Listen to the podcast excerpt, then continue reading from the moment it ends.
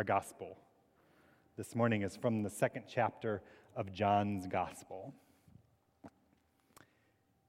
On the third day, there was a wedding in Cana of Galilee, and the mother of Jesus was there.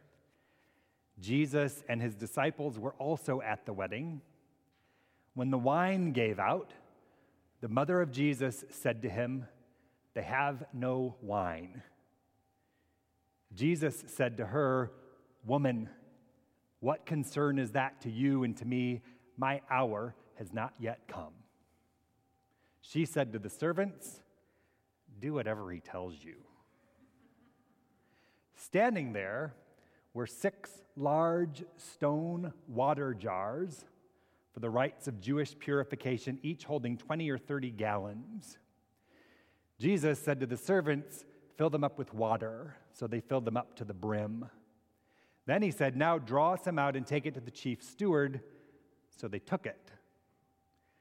When the chief steward tasted this water that had become wine, not knowing where it came from, though those who drew the water out knew, he called the bridegroom and he said to him, Everyone serves the good wine first and then the inferior wine after the guests have become drunk, but you have kept the good wine until now?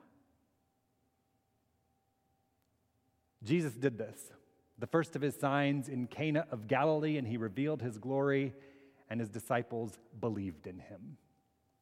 The gospel of the Lord. Please be seated.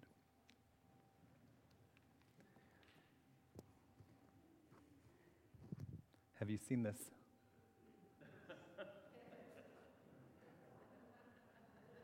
You know, it's a popular moment or a popular miracle when someone turns it into a meme for the internet. Jesus may or may not have known it way back when, but this is how you've made it big in the 21st century, right? Jesus was not at the grocery store, of course. He was with his mother and with his disciples, enjoying himself at a wedding reception in a place called Cana, somewhere in Galilee, where apparently they knew how to party.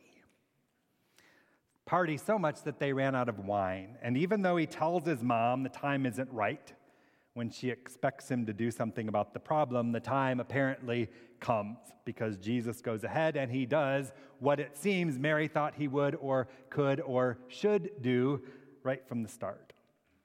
And we really don't know if Mary was expecting a miracle when she told Jesus to do something about the wine that had run out. If she was anything like my mother, she was the one who drained the last bottle or jar or wineskin or whatever they drink their wine from. And she needed a refill. So maybe Mary just thought Jesus could make a run down to the nearest vineyard and pick up another jar or bottle or wineskin of Merlot, whatever.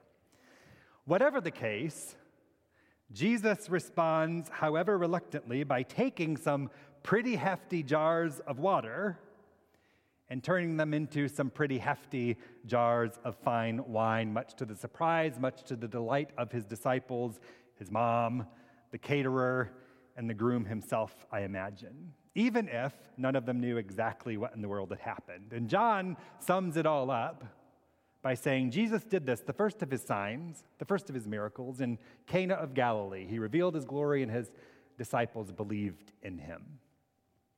And you get the impression that when Jesus tells his mom that his time had not yet come, that Jesus wasn't exactly sure he wanted to do what he did.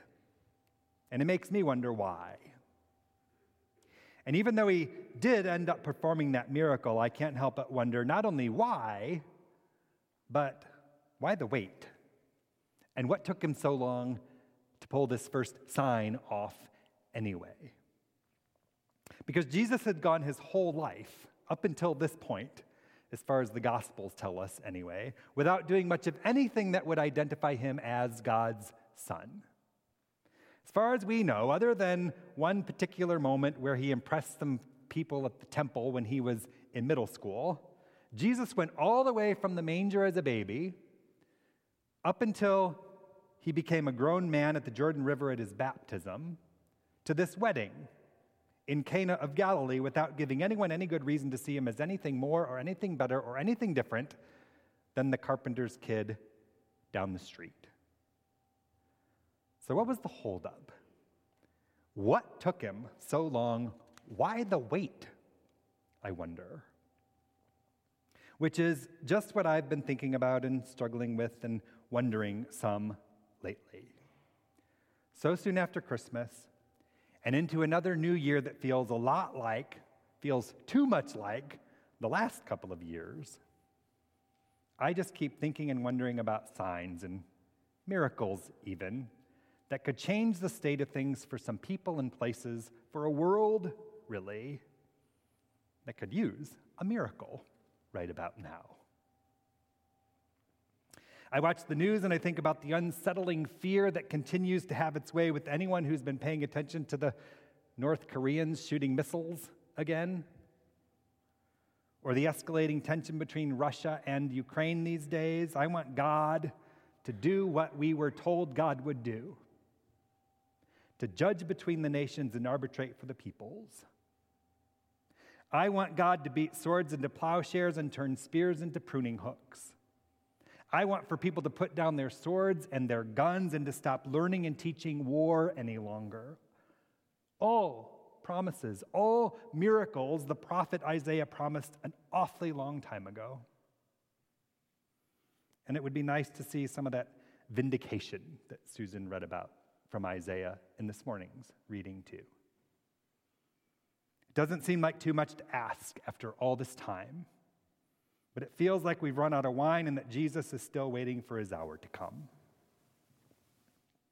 And forget about turning water into wine, really. It's nothing compared to what I'd really like to see.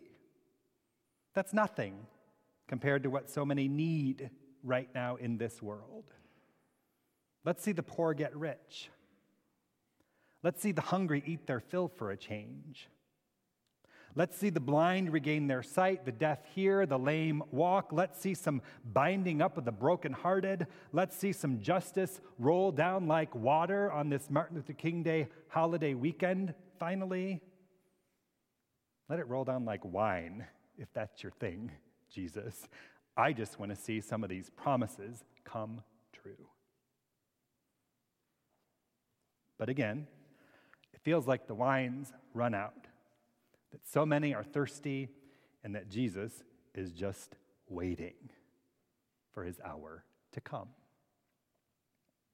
And the truth is, it's a lot more personal, and it hits much closer to home than that, doesn't it? Let's see the chemo work for Krista, for Beth Ann, for Beverly. Let's see Dick get up and walk again. Let's put a stop to the substance abuse and the depression and the job loss and the suicide that's hurting so many of those we know and care about and love. Let's see a cure for COVID 19. Let's put a stop to the physical, emotional, financial, cultural, global tragedy of this pandemic for God's sake. Let's see all of this mourning and suffering and struggling and death, even become joy and comfort and new life for crying out loud. Life these days does not feel like a wedding party. And we're out of more than wine, Jesus. We're out of patience. We're out of answers. We're out of strength. We're out of faith a lot of the time, too, if you really want to know the truth. And all this makes me frustrated and angry and sad. It makes me skeptical and cynical and scared too.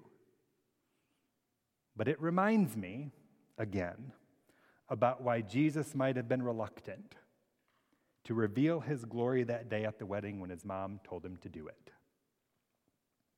Because as much as we'd like to see those kinds of miracles, whenever we'd like to see those kind of miracles, I think we're called to remind ourselves that if we could demand them, or see them at will, or have them doled out at our command, then they wouldn't really be miracles, would they?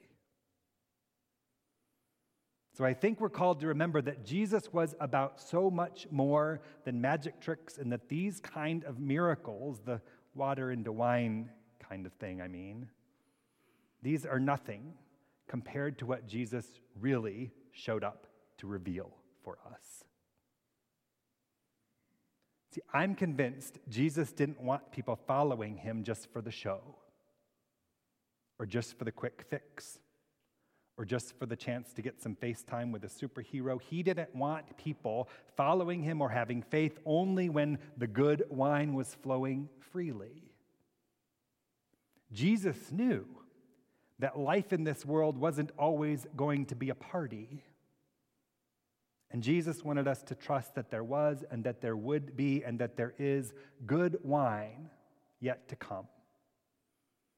That God's grace is always enough. That it would never ever run dry, no matter how empty our glasses may seem or how much more we long for on this side of heaven. There is no way it was a coincidence that this first miracle happened on the third day, as the story goes. Because the point, that points to the real miracle of God in Jesus, which is the heavy lifting of his death and resurrection, that Easter miracle of miracles that shines light into our darkness, that changes trial into triumph, that comforts the lost, that gives hope to the despairing, and that brings new life from all manner of the struggle and suffering and death that surround us. So, our place, if we try to find it in this gospel story, may not be with the bridegroom and the wedding guests that day in Cana, the ones who benefit right away from the miracle. We may not be able to connect with Mary either, the mother of Jesus who requests more wine and gets just exactly what she asks for, ultimately. And our place certainly isn't to stand in the shoes of Jesus and work God's kind of magic in the world according to our greatest wish. So I think our common ground in this story must be to do the work of the servants and to be like the disciples who were invited to the wedding that day, the ones who drew out the new wine, I mean, the ones who refilled the empty glasses for those who were thirsty, the ones who surely had a taste of it themselves just to see if what everyone was saying was true. Like those servants, you and I are called to look for and to dole out the goodness of God's abundance wherever and whenever we can find it. To pour out the grace that God brings whenever we receive it. And like those disciples, we're to look for that glory whenever it's revealed in the world as we know it.